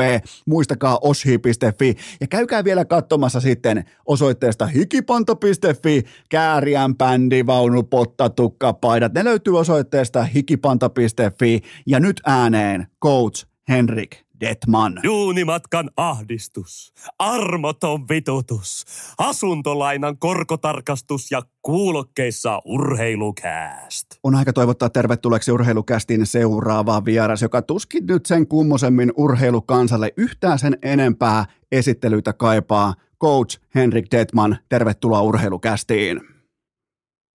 Kiitos, kiitos, kiitos kutsusta. Mä laitan aina ton coach-etutittelin tohon ja sulla tuskin on mitään sitä vastaan. Ei, se minusta on ihan kuuluu, kuuluu kyllä sun urheilukulttuuriin ihan samalta, jos puhuttelet Sean Huffia, niin hän on pelaaja. Ja itse asiassa mulle myös Sean Huffi on aina kapteeni. Se, hän jäi jotenkin omalla presensellään, omalla tyylikkyydellään mulla äh, sille listalle, mistä mä fanina katson häntä aina kapteenina. No se on hyvä lisäys, sen hän ansaitsee. Kyllä hän oli, on, on ollut ja on erinomainen kapteeni, missä tehtävässä sitten onkaan. Että nyt siinä susiengissä, niin, niin tota, huipputekijä. Sä oot tällä hetkellä kaukomailla, sä oot ihan Israelissa asti vastaat tähän kyseiseen puheluun, niin tota, miltä siellä näyttää? Nyt ei, sen kummemmin ei pureuduta nyt vaikkapa tähän perjantain otteluun, joka on meidän kohdalla tässä nyt vielä tulossa, mutta kuuntelijoille tässä kohdin se on jo historiaa, koska tämä on maanantain jakson vierailu, niin tota, miltäs, miltäs siellä näyttää? No aika vähän lunta tuossa tässä pihalla on, että tuossa tota, on tuommoinen tuommoinen kivan näköinen ranta ja välimeri että, ja aurinko laskemassa, että ihan hyvä fiilis. Tuosta voidaankin muuten lyhyesti ottaa kiinni, eli susijengillä Saksa kotona, Espoon, Espoon metroareella on lauan, äh, lauantai, kun maanantai-iltana, niin tota, vaikka koskaan ei tässä tilanteessa haluta katsoa seuraavan ottelun yli, niin varmaan ainakin voidaan ottaa, että aika lailla täys häkki tulee. Joo, kyllä tällä hetkellä että on, on lähes Lähes loppuun myyty, siellä muutama, muutama paikka on vielä, vielä ainakin tässä jäljellä, mutta, tota, mutta odotettavissa on täys häkki ja, ja hyvä fiilis. Ja mun mielestä se on niin hieno juttu, että, että, että me vedetään täys häkki. Että se on ollut yksi iso tavoite tähän koripallolle, että, että, että sali on täynnä ja se kertoo myös tietysti lain kiinnostuksesta ja ja sen tilanteesta. Mistä sä muuten ihan tälle sivumennen kysyn ihan näin urheilufanina, että mistä se Susiengin vahva asema johtuu suhteessa siihen, että, että monesti ei ole mitään mittavaa mainoskampanjaa, lipunmyyntikampanjaa, ei ole vaikka tienlaita mainoksia tai sosiaalisen median tykitystä, mutta silti siellä on täyshäkki, niin, niin ilmeisesti se ydinfanikunta on poikkeuksellisen sitoutunutta. Onko mun johtopäätös oikea? No kyllähän meillä on todella sitoutunut ydinfanikunta, jos ajatellaan se, että, että E M-kisoissa Prahassa oli yli kuusituhatta ihmistä paikan päällä, niin kyllähän se kertoo siitä, siitä, että nämä fanit ihan oikeasti nauttii siitä. Tämä muista kertoo myös urheilun, uuden tyyppistä urheilusta, että, että, että siihen urheiluun liittyy niin paljon muutakin kuin itse se peli, jota, jota sitten ainakin tämä meidän ää, seuraajakunta niin kun pystyy täyttämään omia, omia, tota, omia tarpeitaan sillä, että, että, mutta kyllä se yhteisöllisyys on tietysti kaikkein. Ja sitten kyllä mä myös kiittäisin tätä meidän pelaajia tästä, että meidän pelaajat on helposti saavutettavissa, ne on kiinnostavia ja, ja, tota, ja se on niin hienosti musta siirtynyt niin kuin sukupolvelta seuraavalle, että se ei, ei niin kuin ole mikään niin kuin one time -ilmiö, vaan, vaan tämä on nyt jo pitkäaikainen tota, toivottavasti hyvin pysyvä ilmiö. Ja toi onkin muuten todettava teidän nimenomaan Susijengin kunniaksi on se, että kun sinne lähtee vaikka lähtee Bilbao tai lähtee vaikka Slovenia kisamatkalle, turnausmatkalle näin fanina, niin ihan varma voi olla siitä, että kun tapaa vaikka pelaajan kadulla, niin siinä on se, siinä on se hetki aikaa ja siinä on vaikka joku kaverikuva juttu tai jotain tällaista, niin se, se aitous ja se, kuinka ne pelaajat, Susijengin pelaajat on aina ollut yksi meistä, vaikka osa niistä on miljonäärejä, ei koskaan tuolla jossain saavuttamattomissa, niin se on ollut teille ihan järkyttävän, ainakin mun silmissä, erittäin suuri vahvuus. Joo, ja kyllä se kannattaa, kiitos, ohjata sinne, minne se kuuluu, eli ne pelaajien vanhemmille. Tätä, nämä on, nämä on hyvän kotikasvatun saaneita nuoria miehiä. Se pitää paikkansa. Sä oot tässä nyt urheilukästin vieraana. Meidän tarkoituksena kohta on ihan kohta tuo, tuota pikaa on puhua sun eduskuntavaaliehdokkuudesta ja nimenomaan Suomen liikkumattomuuspommista, koska jokainen urheilukästin kuuntelija tietää, kuinka tärkeä aihe se on mulle. Ja siihen mennään aivan tuota pikaa, mutta mä otan vielä nopeasti kiinni Susiengiin. Suurin piirtein vuosi sitten puhuttiin sukupolvenvaihdoksesta ja siitä, että mitenhän tämä nyt lähtee liikkeelle ja miten nämä tuoreet uudet pelaajat ja kohta sitten ei ole enää Haffia ja Koposta ja bla bla bla, niin aika nopeasti ja aika hienostihan toi ikään kuin meni, että kyllä siellä vastattiin huutoon välittömästi, niin tuliko se sulle yllätyksenä? No ei se tullut yllätyksenä, että kyllä tämä on niin kuin täysin johdonmukaista toimintaa ja tota, tässä eletään semmoisen niin kuin kymmenen vuoden tota, sykleissä ja ihan samassa asiassa eletään sitten, kun puhutaan tästä liikkumattomuudesta, että nämä on niin kuin tosiaan pitkiä syklejä ja, ja tota, me ollaan vaan johdonmukaisesti lähdetty kasvattamaan ja luomaan tulevaisuutta jo, jo tota, vajaa kaksikymmentä vuotta sitten. Tämä, nyt, tämä ensimmäinen niin kuin iso sukupolvenvaihdos, joka nyt on ehkä käyty läpi, niin se on, se on sen tulosta ja, ja tota, se näkyy kyllä aina tuolla nuorten maajoukkueiden tota, menestyksessä. Se ei ehkä näy sillä tavalla, että jos yksi ikäluokka nuorten maajoukkueessa menestyy, niin, tota, niin sitten ää, sama ikäluokka menestyy aikuisissa. Mutta se näkyy siinä, että jos, jos yksittäisiä pelaajia nousee jatkuvasti eri nuorten maajoukkueista, eri ikäluokista, niin silloin me ollaan taattu kyllä tämä aikuistenkin menestys. Tämä on ollut kyllä hienoa katsottavaa, että miten sieltä tullaan samoilla arvoilla, samalla tyylikkyydellä, samalla tietyllä tapaa niin kuin Susiengi-otteella. Ja oot sitten, se mikä on mielenkiintoista, niin itse totta kai seuraa urheilua erittäin intensiivisesti, niin sieltä tulee paikoja jopa ihan tuntemattoki, mulle etukäteen tuntemattomia kavereita, ja ne pystyy välittömästi ottaa soihtua käteen, niin, niin tota, se, se on näin niin kuin fanin näkökulmasta, se on aika siisti juttu. Joo, se on mun mielestä hieno asia. Se kuvastaa kyllä sen, että, että, että ollaan niin kuin Ollaan syvällä näissä asioissa ja, ja, tota, ja tämä ei, tämähän ei ole niinku pelkästään tämän miesten maajoukkueen ympärillä, vaan tässä on nimenomaan tämä koko nuorten maajoukkue ja, ja koko, koko se ketju siinä taustalla. Ja, ja meillä, on, meillä on erittäin hyvä että valmentajakunta. Kaikki on tähän sitoutuneet, kaikki tämän niinku ymmärtää sen, että, että jokainenhan tietysti tuo sinne oman vahvuutensa, mutta, mutta ei sinne voi tulla seilaille eikä niinku tekemään omia juttuja, vaan tehdään näitä yhteisiä juttuja, koska nämä on ne, joilla me sitten pystytään luomaan jonkinlaista kilpailuetyä suhteessa muihin maihin. Otetaanpa kiinni urheilijan, joka nyt on ihan selvästi luonut kilpailuetua oikeastaan likimain kaikkiin muihin maailman koripalloilijoihin. Lauri Markkanen, niin millä mielin, coach Dettmann, millä mielin sä oot seurannut tätä kaikkea? Nyt kun hän on noussut tuohon N B A:n kiistattomaan eliittiluokkaan, niin, niin mitä ajatuksia löytyy päällimmäisenä? No tietysti mieli hyvä. Kyllähän on tullut tosi hyvä fiilis siitä, ja vaikka katsotaan viime viikolla lopun All-Stars-peliä ja, ja siihen liittyviä, niin, kuin, niin kyllähän tämä All-Stars-juttu on ollut, niin kuin ainahan se on huikea, huikea tapahtuma, mutta onhan ihan erilainen niin kuin tunneskala ja myös itsellään, kun, kun siellä on, on niin sanotusti oma pelaaja, että, että yksi meikäläisistä on siellä ja hän on päässyt sinne. Ei joku kes- jossakin niin kuin jatkuvasti puhutaan jostakin kaikkien aikojen. Tai tätä yksi kovempia joukkueurheilun saavutuksia. Kyllä tämä nyt on yksi kovempia suomalaisen urheilun saavutuksia. Että tota, jos, jos ylipäätänsä halutaan saavutuksia verrata tässä ajassa, niin sä pelaat maailman parhaiden urheilijoiden kanssa. Siis anteeksi nyt vaan kaikki kuulijat, koripallo on ihan oikea urheilulaji. Ja, niin, niin, tuota, niin sä oot, oot siinä mukana, niin, niin se on aivan huikea saavutus. Onko, onko joku Laurin kehitysloikissa tässä ison kuvan tarinassa, niin onko, onko se joku sellainen osa-alue, mikä on päässyt sut yllättämään, että aha se osaa tonkin, aha se hallitsee tonkin, kun sä oot kuitenkin sieltä ihan, ihan sieltä ruohonjuuritasolta asti ollut Laurin, äh, Laurin sekä coachina että tukena, niin onko sieltä löytynyt joku sellainen elementti, mitä sä et välttämättä aiemmin Laurissa nähnyt?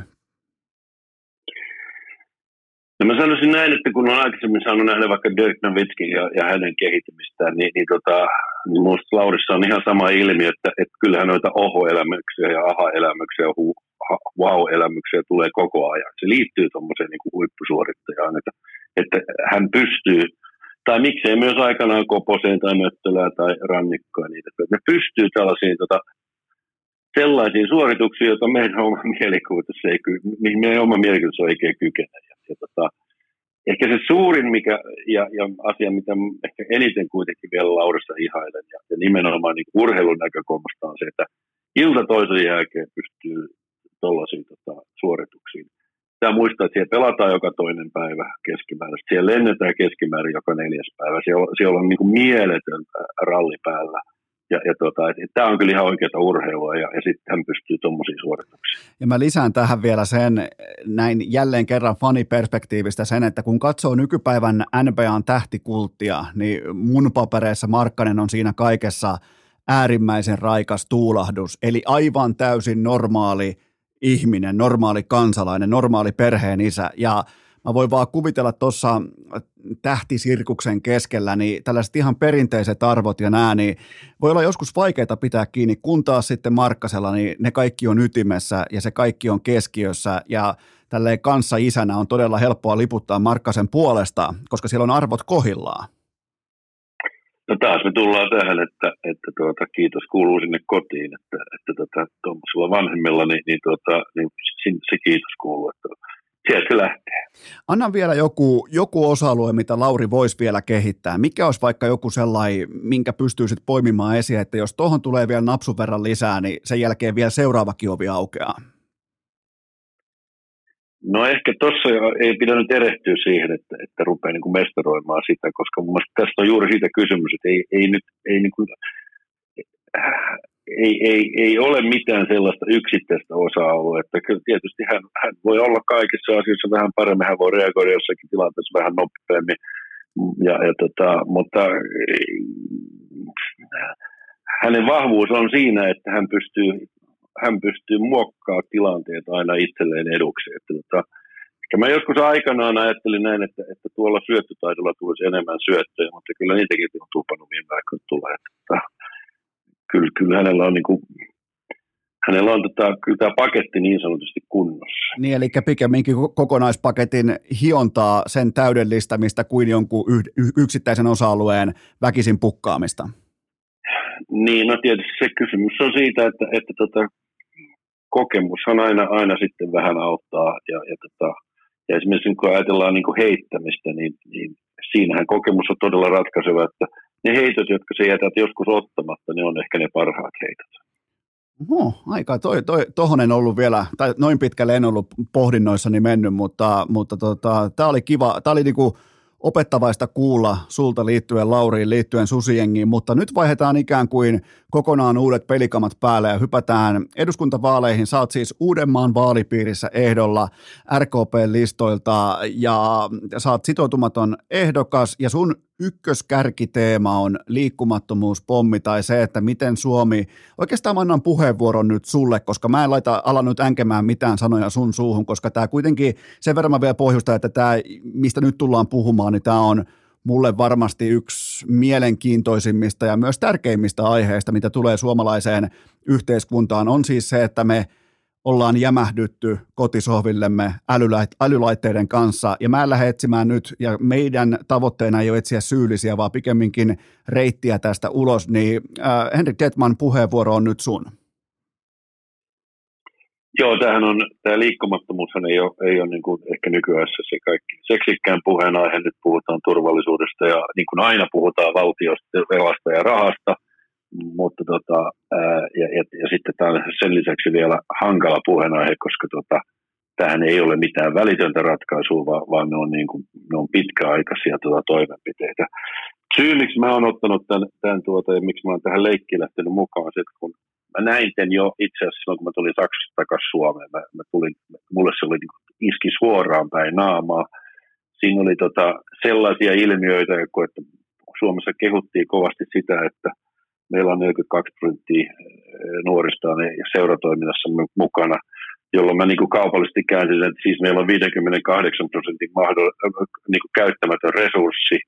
Ja tota, mutta valitettavasti tuo luku on, on, on tuo käyttämätön resurssi on, on, on muuttunut vielä isommaksi. Että sanotaan, nyt tällä hetkellä puhutaan siitä, että meillä on enää yksi kolmasosa seuratoiminnassa mukana. Sitten, eli ollaan, ollaan pudottu tuosta, tuosta jo vi- kaksituhattakuusi-luvusta, niin, niin tota, melkein viisitoista tai kymmenen pinnaa ainakin. Ja, ja tota, ää, aluksi mä ajattelin sitä niin kuin tuloksenteon näkökulmasta, että, että, tota, että kyllä koripallollekin löytyy, niin kuin, löytyy tota käyttämättömiä resursseja, tällä tavalla voidaan tehdä parempaa tulosta, mutta mitä enemmän mä oon tuossa sitä elänyt, ja tietysti myös omaa, va, omaa omien lasten kautta, niin, niin mä oon huomannut, että tämähän on, tämähän on, tässä on myös, myös ehkä vielä oleellisempi ulottuvuus on se, että että tota, tämä terveyden ja, ja, ja tota, aspekti. Kun mä oon siitä niin paljon puhunut, niin, niin mä, mä kävin näitä keskusteluja eri, eri tahojen kanssa ja, ja, ja ajattelen, että, että kun puhetta tässä maailmassa riittää niin paljon, niin pitää jonkun ottaa myös vastuuta siitä. Ja, ja kun olen, olen tällaisen aseman ehkä tässä tämän korinpallon ohessa pystynyt saavuttamaan, että ihmiset vähän kuuntelee, niin mä ajattelin, että nyt se on pakko käyttää. Jos mä sitä nyt käytän, niin, niin, niin sitten jälkikäteen harmittaa, että semmoinen, semmoinen mahdollisuus jäädä käyttämättä. Mistä tämä, mistä tämä oikeastaan, jos mennään liikkumattomuuden juurisyyhyn, niin, niin mikä siellä on se, ei tarvitse koko historiankirjaa avata auki, mutta mä haluan ainakin omakohtaisesti ymmärtää tai palata sinne alkulähteelle, että kenties siihen aikaan tiedostamatta lähdettiin ottamaan askelmia johonkin suuntaan, mistä ei välttämättä edes tiedetty, että se on väärä suunta, mutta mitä aikakautta elettiin ja mitä silloin tapahtui, joka johti tähän niin sanottuun, mä tykkään sun termiparista, makaamaan oppinut sukupolvi, niin mitä sitä ennen tapahtui? No ehkä tässä on kaksi merkittävää, tota, tai varmaan on enemmän, mutta, mutta, mutta tämmöiselle kuuskymppiselle, niin kun katsoo historiaa taaksepäin, niin, niin seitsemänkymmentäluvulla, niin, niin tuota, koululiikunta ulkoistettiin tälle kolmannelle sektorille. Ja se oli varmaan siinä kohtaa todella viisas liike. Saatiin niin kolmas sektori aktivoitua, saatiin, tota, kun, kun, äh, kun yritettiin luoda, luoda niin hyvinvoimaa Suomeen, niin saatiin lisää, lisää resursseja myös tämmöisen tärkeän aiheen ympärillä. En mä usko, että silloin sitä ehkä edes välttämättä ajateltiin niin, mutta aika moni päätös on niin, että, että tehdään päätös, että jälkikäteen huomataan, että tuossa toihan oli hyvä tai toi oli huono päätös. Sitten me tultiin yhdeksänkymmentälukuun, jolloin, jolloin tuota, liikuntakasvatus koulussa niin kuin vähennettiin merkittävästi. Ja siinä, siinä tota, on, on ollut kyllä todella iso, iso tota, niin kuin virhe. Ja, ja tota, se virhe on ollut, ollut a, tietysti sillä, että, että ei, ole, ei ole tarjottu liikuntakasvatus, mutta suurin virhe on ollut siitä, että ei olla ymmärretty liikuntakasvatuksen merkitystä sekä, sekä niin kuin kasvun, terveyden että myös oppimisen näkökulmasta. Että, tota, Koska, koska sehän on yksi ainoa paikka, missä ihminen oppii ihan oikeasti kokonaisvaltaisesti. Ja, ja tota, sä käyt kai, koko siinä liikunnan ja, ja tota, urheilmisen, erityisesti niin urheilmisen kautta niin tota, näitä erilaisia oppimisprosesseja läpi. Ja jos, jos taas nyt katsotaan kaksikymmentä vuotta eteenpäin aikaa, niin jos mä kysyn sulta, että mitä sä kuvittelet, että sun lapset tekee ammatikseen kahdenkymmenen vuoden päästä, niin kerrostas mulle. Niin, niin, se on ihan täysin mahdotonta nykypäivän, varsinkin teknologisessa kehityksessä, niin nyt varmaan tekisi mieli sanoa, että niistä tulee varmaan TikTok-ammattilaisia tai jotain next level YouTubettajia, mutta en, en mä tiedä, enkä yritä edes vastata tähän mitään fiksua. Niin, no todennäköisesti TikTok ja next level YouTube on, on kuule kahdenkymmenen vuoden päästä ihan niin kuin kalkkista hommaa. Et, et, et, et, et siellä on ihan ju, mu, muut kuviot. Mutta se oleellinen kysymys heidän näkökulmasta on se, että tuota, kun tulee uutta koko ajan, niin ovatko he kykeneitä oppimaan sitä uutta vai jääkö he sinne vanhalle tasolle. Ja, ja tähän koskettaa myös urheilua ihan yksinkertaisesti. Tiedät sen, että jos urheilija jää vanhalle tasolle, niin se putoaa jengistä. Ja eihän me haluta, että kukaan putoaa tässä yhteiskunnassa jengistä.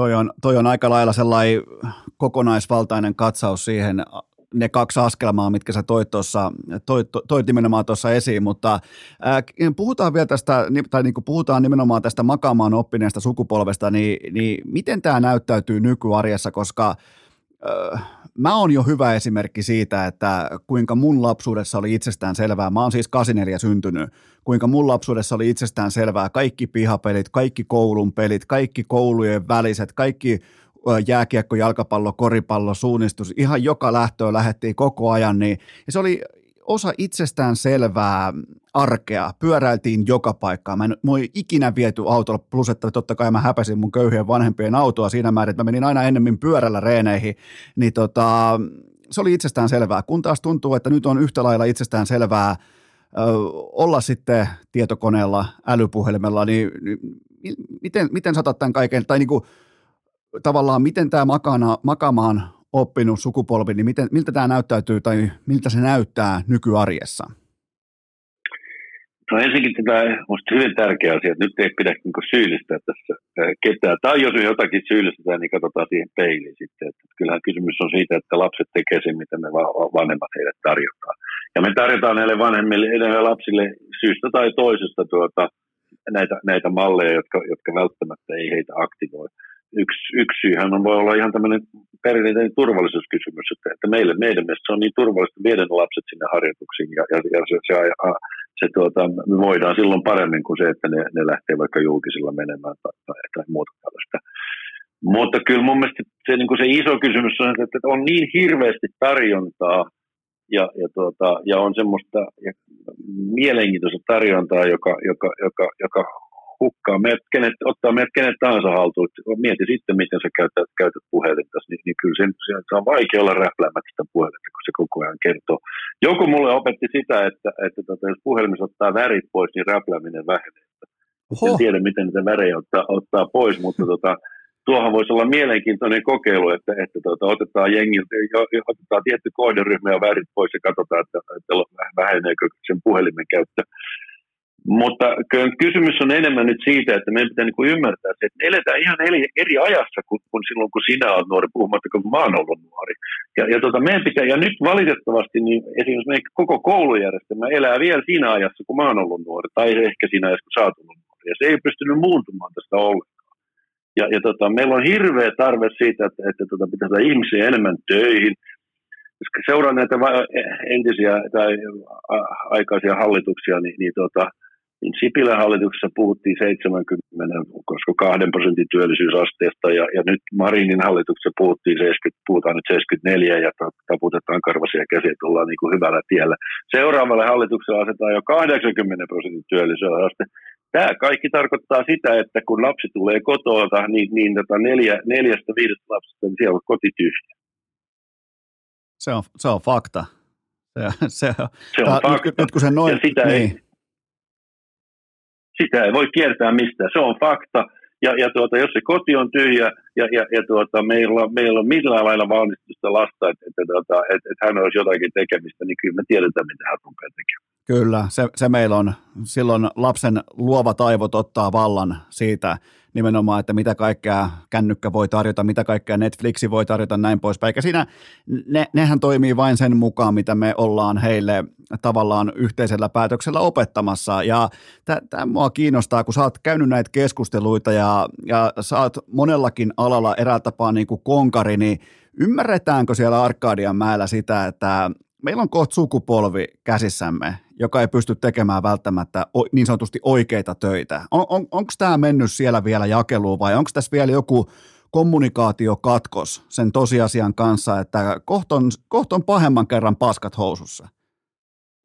Ei sitä ymmärretä. Se, ja, ja tuota, nyt tällä hetkellä jo niin kaikkein suurin liikkumattomuuden ongelma on kaksikymmentä-kolmekymmentävuotiaat.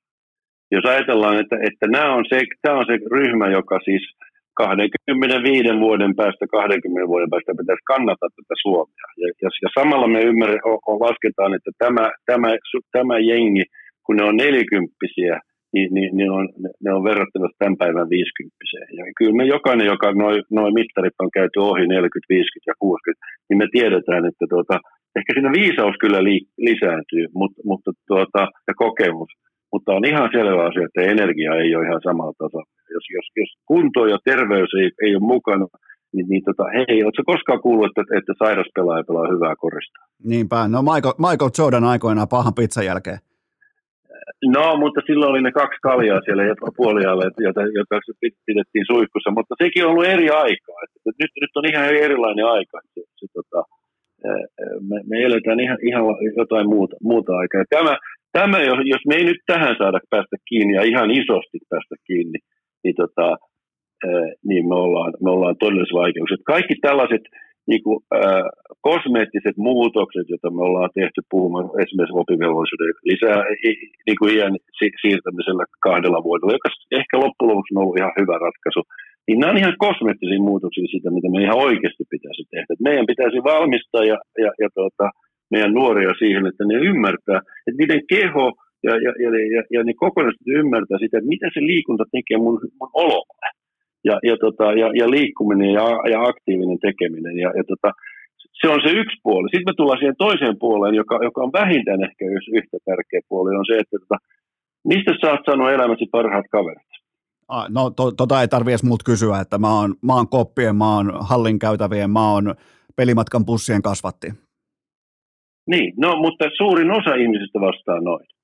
Ja, ja tuota, eli nämä harrastukset on aivan äärettömän tärkeitä. Nyt puhutaan tietysti, me puhutaan tästä niin kuin urheilusta ja liikkumista, mutta harrastuksia on mu- myös muita. Voi olla taiteeseen ja, ja, ja, ja, ja tämän tyyppisiä harrastuksia, jotka on äärimmäisen tärkeitä. Nehän on ensinnäkin äärimmäisen tärkeitä sen takia, että tota, niillä kehitetään mielikuvitusta, mutta ehkä kaikkein tärkeää se, että, että niillä saadaan kavereita ja saadaan merkitystä elämään. Ja tämä on puoli, joka, joka me ollaan, niin kuin, niin kuin sanottu, seitsemänkymmentäluvulla ulkoistettu yhteiskunnassa, ja niin vieläkin vedetään niin kuin samalla konseptilla kuusikymmentä vuotta myöhemmin, niin alkaa olla, tai viisikymmentä vuotta myöhemmin, alkaa olla niin kuin väärät lääkkeet tähän tautiin olemassa. Itse asiassa tuossa tuleekin lyhyt tarina mieleen siitä, kun mä pari vuotta sitten joku, joku mun nuorempi kuuntelija kysyi, että mitä kannattaa laittaa työhakemukseen, että hän tekee ensimmäistä niin kuin vakavasti otettavaa työhakemusta, niin mä sanoin kaikille yhteisesti, kaikille kuuntelijoille, että jos täyttää työhakemusta, niin, niin tota, olkaa ylpeitä siitä, mitä te olette harrastaneet. Te olette ollut vaikka joukkueessa, vaikka koripallojoukkueessa, futisjoukkueessa, ehkä olette ollut jopa vaikka varakapteeni, kapteeni, teillä on vaikka joku luottamustehtävä, niin olkaa siitä pikemminkin ylpeitä. Se kertoo jotain, että teidän yhteisössä on arvostettu sen tyylistä toimintaa, sen tyylistä linjaa, joka sulla on. Niin se oli monelle sellainen, varsinkin nuoremmalle kuuntelijalle, se oli sellainen, että hetkinen, että nehän pikemminkin peittelee ja väheksyy sitä, että et ollaan vaikka jossain joukkueessa, kun taas sitten se kulttuuri, mistä mä tuun nimenomaan niin kuin vuosien takaa tuolta, niin siellä oltiin niin kuin rintakaarella ja tiedät sä Heinolan kiekon takki päälle, että perkele, tässä ollaan ja tänne tullaan, niin, niin, tota, niin se oli monelle sellainen ihan jopa yllättäväkin lausunto multa, että olkaa ylpeitä, laittakaa niitä kapteenimerkintöjä, laittakaa niitä luottamustehtäviä sieltä joukkueen urheilusta, koska ne työnantajat, ne arvostaa sitä, että te olette onnistuneet tuomaan parasta pöytään nimenomaan siellä yhteisössä, siellä arjessa. Joo, näin se on, ja toi on, toi on erittäin hyvä, hyvä pointti, että, että kannattaa olla tietysti ylpeä siitä, siitä mitä on tehnyt, ja, ja tota, Ja sen takia esimerkiksi niin urheilussa, uh, urheilussa niin kannattaa myös vähän olla joskus ylpeä siitä, että on jotakin saavutettu, koska kyllä sekin tarkoittaa sitä, että on laittanut jotakin peliin. Toi pitää tismalleen paikkansa. Mä, mä haluan puhua tästä koululiikuntajärjestelmästä ja siitä, että tällä hetkellä mä varastan sulta nyt yhden upean äh, tavallaan, voisiko sanoa poiminnan. Se on se, että kolmetuhatta liikunnan opettajaa on tällä hetkellä, voisiko sanoa, ne on koulutettu, ne on akateemisesti koulutettu työhönsä, mutta ne ei kuitenkaan tee sitä työtä, mikä heille olisi potentiaalinsa mukaan saatavilla. Niin, niin miten tämä koko järjestelmä pitäisi uusia siten, jotta se pitää liik- liikunnallisuuden, liikunnallisuuden kunnioituksen, sen ymmärtämisen, sen arkeistumisen nimenomaan keskiössä, niin mikä on siinä mielessä tavallaan niin kuin Dettmannin malli? Me jossakin mietittiin tätä suurin piirtein sellaisena mallina, että tuota, jos meillä on kolme luokanopettajaa siinä rinnan, niin, niin otetaan siihen yksi liikunnanopettaja lisäksi, niin, niin, tota, niin sitten hän pystyisi hoitamaan niin kaiken, kaiken kolmen tota, luokan liikuntakasvatuksen ja, ja, tota, ja sitten Sitten, sitten tuota entisillä opettajilla ehkä olisikin vähän enemmän aikaa, aikaa tuota, niille oppilaille. Se ei tarkoita sitä, että nyt jos katsoo vaikka koulua ja, ja, ja varhaiskasvatusta ja myös ihan ala-astetta, niin kaikki ne luokanopettajat on siellä loistavia liikunnanopettajia. Mutta tuota, onko heille annettu siihen mahdollisuus? Ei ole, koska se tuo koulupäivä on tungettu niin, niin, niin tuota ahtaalle, että siellä ei ole, ole sitä tilaa, tilaa siihen. Kyllä niin kuin de facto on se, että koulupäivää pitää nyt merkittävästi pidentää. Että tota, ja, ja se kannattaa aloittaa heti siitä, siitä niin kuin nuorimmista ja aloittaa siitä, että niille lisää. lisää. Tota, vähintään se tunti liikuntaa päivässä. Jos ajatellaan, mä katselen vaikka mun yläkoulussa olevaa esikoista, niin, niin tota, se on ihan satunnaista, niin, missä siellä on liikuntatoimi. Ei, ei siinä voi syntyä mitään oppimista, ei siinä voi syntyä mitään sitoutumista, jos silloin tällöin käydään vähän, vähän tota jumppailemassa. Silloin syntyy juuri se, mitä, mitä, mikä on liikuntaopetuksessa syntynyt. Syntyy vastenmielinen niin kuin fiilis tota kohtaa, että tuossa ei ole mitään järkeä. Eikä siinä olekaan mitään järkeä, lapset on siinä ihan oikeassa. Toi on muuten mielenkiintoinen pointti, koska mä osuin varmaan juurikin lukioikäisenä tohon taitekohtaan, missä jostain syystä liikunnasta tulikin. Sitä ennen vielä yläasteella, niin se oli juhlan paikka. Mä muistan vieläkin tiistaina ja torstaina meillä oli kahden tunnin liikaa sessiot meillä, jotka vedettiin A, A-liikuntaa. Niin oli siis ihan kunnon otatuksia, oli laji kun laji, niin mentiin aina täysiä. Ja jostain syystä me samat pojan koltiaiset, samalla mindsetillä, samalla asenteella, niin lukiossa se sama annos tuotiin meidän eteen siten, että se ei enää maistunutkaan. Ja mä en, vielä tänäkin päivänä mä pohdin sitä, että miksi ei enää maistunut. Onko, muututtiinko me silloin, muuttuko järjestelmä vai mitä tapahtui, mutta tämä on kuitenkin, mitä sä äsken sanoit, niin tämä on jopa niin kuin mun elämässä ihan, tämä on ihan oikea tapahtuma. Joo, kyllä se on varmaan aika monella aika konkreettista on, ja sitten syntyy tämmöinen ajatus siitä, että, että tota, tämä on niin kuin vastenmielistä. Nyt pitää niin kuin muistaa se, että eihän tähän ole olemassa mitään niin kuin helppoa eikä y- ja, ja tota yksiselitteistä ratkaisua, mutta, tota, mutta kysymys on siitä, että millä tavalla me, me ylipäätänsä ymmärretään tämä asia. Ähm, edellisen hallituskauden aikana, tuon Sipilän kauden aikana, niin, niin tu- tuotiin tämä liikkuva koulu. Ja silloin kun se tuotiin mallina, niin mä ajattelin, että voi vitsi, että taas on yksi tämmöinen, tämmöinen tuota, millä nyt yritetään niin kuin jollakin tavalla vähän paikalla tätä ongelmaa, mutta tota, ei tällä anneta niin kuin, sitä oikeaa arvoa, että tuotaisiin oikeasti niitä liikuntatunteja kouluihin. Mutta tota, sitten kun mä katselin sitä jälkikäteen ja, ja seuraan nyt vain tämän uuden hallituskauden, jossa on tämä, tämä, tämä surullisen kuuluisa Suomen harrastamisen malli tuotu, tuotu joka on täydellinen niin kuin farssi, niin, niin tota, tai ehkä se on ehkä vähän vahvasti sanottu täydellinen farssi, mutta se ei ole kyllä kovin onnistunut, kun on sen verran niin kuin korrektia tässä. Ni, niin, tota, niin se vanhempi malli siinä, että, että tuota, kuitenkin niin kuin ruvettiin puhua liikkumisesta, ruvettiin koulussa ymmärtämään, että tämä on nyt asia, joka meidän pitää jollakin tavalla järjestää, ja jollakin tavalla integroida siihen päivään, niin se oli itse asiassa aika hyvä ajatus. Ja, ja, tota, ja se lähtikin ihan hyvin liikkeelle, mutta sitten kun, kun, kun tämä on tämä hanke Suomi, niin tehdään yksi hanke ja sitten vedetään sitä neljä vuotta, ja sitten kun tulee toiset, toiset tota, ää, puikkoihin, niin ne, ne pitää tehdä taas omat jälkeensä, ja sitten taas vedetään se roskiksi ja se vanha, ja aletaan nollasta uudestaan. Ja näinhän todennäköisesti tullaan tekemään taas tänä keväänä, kun, kun, tuota, kun, kun kun tulee uudet, uudet tota, ihmiset puikkoihin ja, ja tota, ruvetaan miettimään, miten tätä tätä äh, hanketta ratkaistaan. Siinä, missä valtiovelan velan suhteen pitää niin kuin miettiä hallituskausien yli, niin kyllä tämä liikkumattomuuden suhteen ihan sama asia. Tämä on, niin kuin, tämä on, tämä on pitempi kuin kahden hallituskauden ongelma. Tämä, tämä pitää katsoa hyvin paljon pitempi. Ja ehdottomasti siis monin verroin vielä pidempiä. Ja hirvittääkö sinua yhtään se, että sä oot totta kai nyt saat ehdolla, niin, ja, ja tavoitteena on totta kai päästä sisään, niin muut tai sun kilpakumppanit, ne, ne kampanjoi monin verroin seksikkäämmällä aiheella, kuten vaikka energian hinnoilla ja, ja tällaisilla, mistä isoja otsikoita ja pystyy heittämään tällaisia konkreettisia tähän päivään liittyviä lupauksia, niin hirvittääkö sinua yhtään, että sun, sun ikään kuin miakka tässä kohdin ei ole yhtään arvostettu, nimenomaan jos puhutaan kansan syvistä riveistä?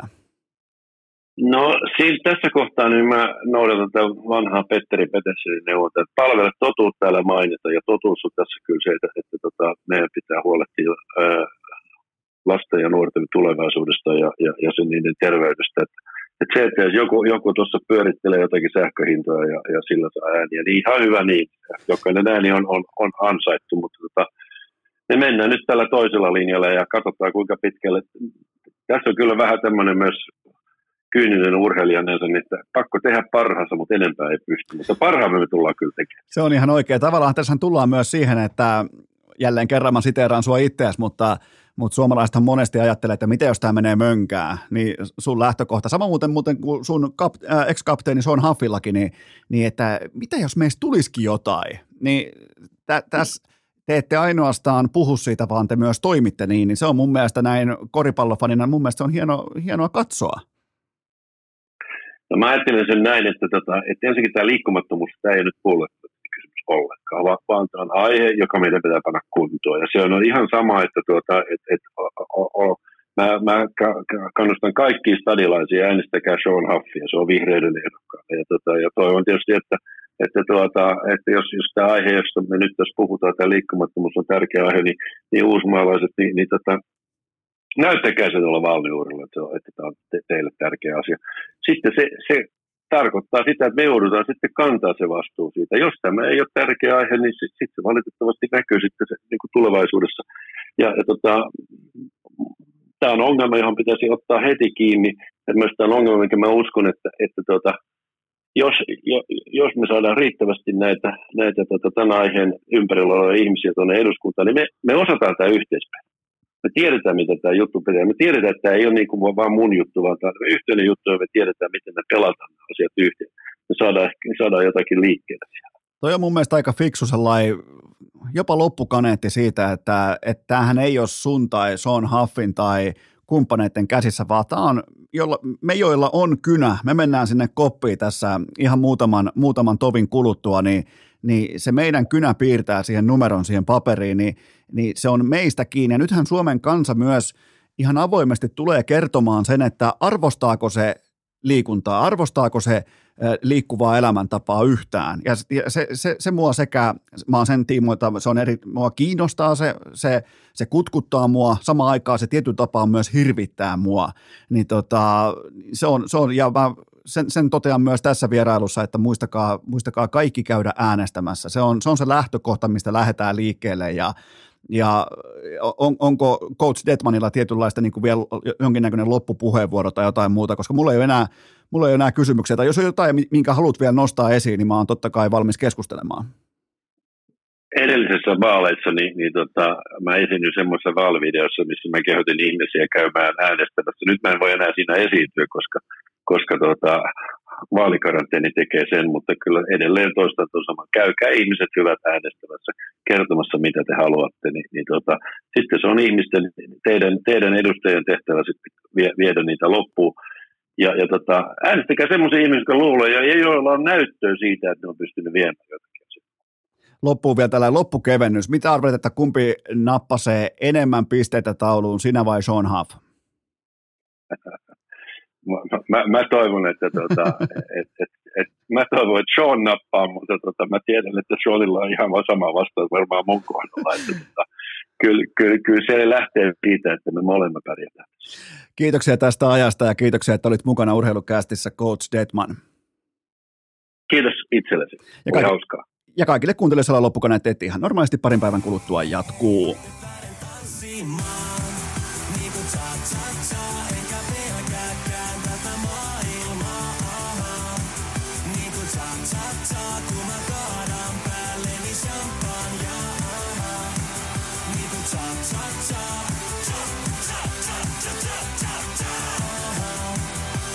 Top, top, top, top.